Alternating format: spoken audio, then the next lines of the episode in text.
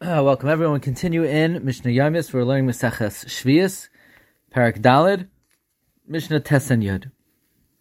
Now there's some produce that we're continuing to discuss that they become mutter in different stages. Zaysim, when it comes to olives, when they can produce a quarter of a leg of oil for each sub, you could break them and eat them in the field. When they can produce a half a leg per sa, you could crush them, v'sach basada, and anoint them on your body in the field.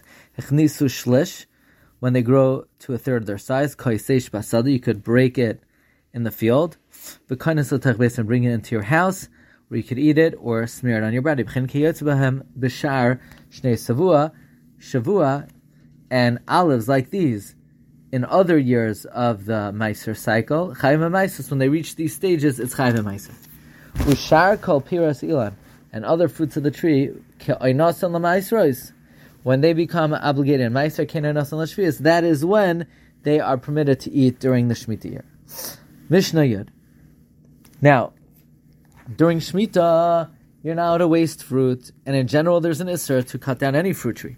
So me'ema say in koitzitzin ha'ilam b'shviyas, from when can you not cut down a fruit tree in Shemitah? Beis Shammai says, Kol ilan mishayoitziyo. Mishayoitzi, any tree from when it starts producing fruit. Beis Hillel Beisol says, Hecharuvin mishayishaleshu. Mishayishalish. Mishayishalishelu. A carob tree. From when it hangs down, and it's heavy. A grapevine from when you could see the when the seeds begin to form inside of the grape. An olive tree from when they blossom. Ushar kol ha'ilan and any other tree mishayoitziu from the time it produces fruits. B'chol ha'ilan and any tree. Kivan shabala inas hamasrois. Once it reaches the meiser stage, and the fruits are ripe and doesn't need the tree anymore, mutar lakatza, you could cut it down. Now, in terms of the general isser of cutting down a fruit tree, How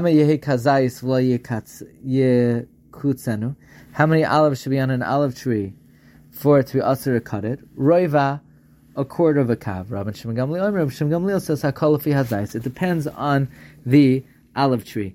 That if it produces high quality olives, it can't be destroyed even if it produces less, and if it's poor quality, it could be destroyed even if it produces more. Wishing everyone a good